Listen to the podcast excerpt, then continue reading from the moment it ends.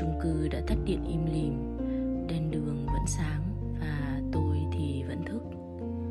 Vừa kết thúc một chuyến đi dài với quá nhiều điều cần ngẫm nghĩ, tôi lật tìm trong cuốn sách tầm nhìn giáo dục những trang viết về sự trưởng thành.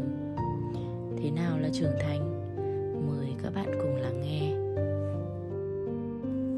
Để được gọi là người trưởng thành, chúng ta thường phải đi qua những cột mốc quan trọng trong cuộc đời mình cột mốc đầu tiên là khi đạt đến độ tuổi được pháp luật thừa nhận là có đầy đủ quyền và trách nhiệm với hành vi của chính mình.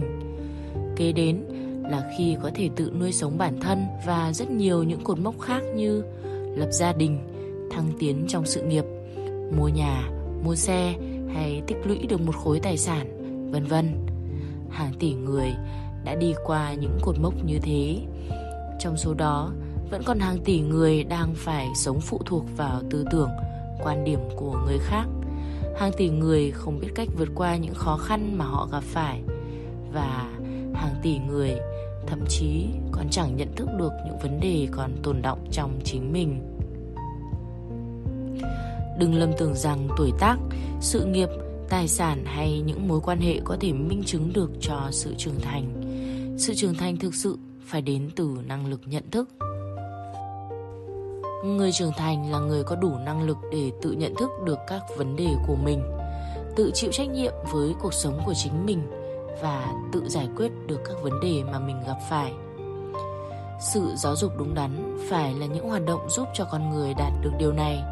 Đó là giá trị bền vững mà bất cứ con người nào cũng cần phải có để thực sự sống một đời sống vững vàng và tự chủ nếu như sự vững vàng và tự chủ của chúng ta còn phải phụ thuộc vào một chức vị, một công việc hay một mối quan hệ, thì trạng thái vững vàng, tự chủ ấy cũng chỉ là tạm thời, sẽ sớm mất đi khi ta mất đi những thứ mà ta đang nương nhờ. Chẳng có sự nghiệp, địa vị, vật chất hay mối quan hệ nào có thể giúp ta sống một cuộc đời tự chủ, vững vàng, đàng hoàng và hiền ngang.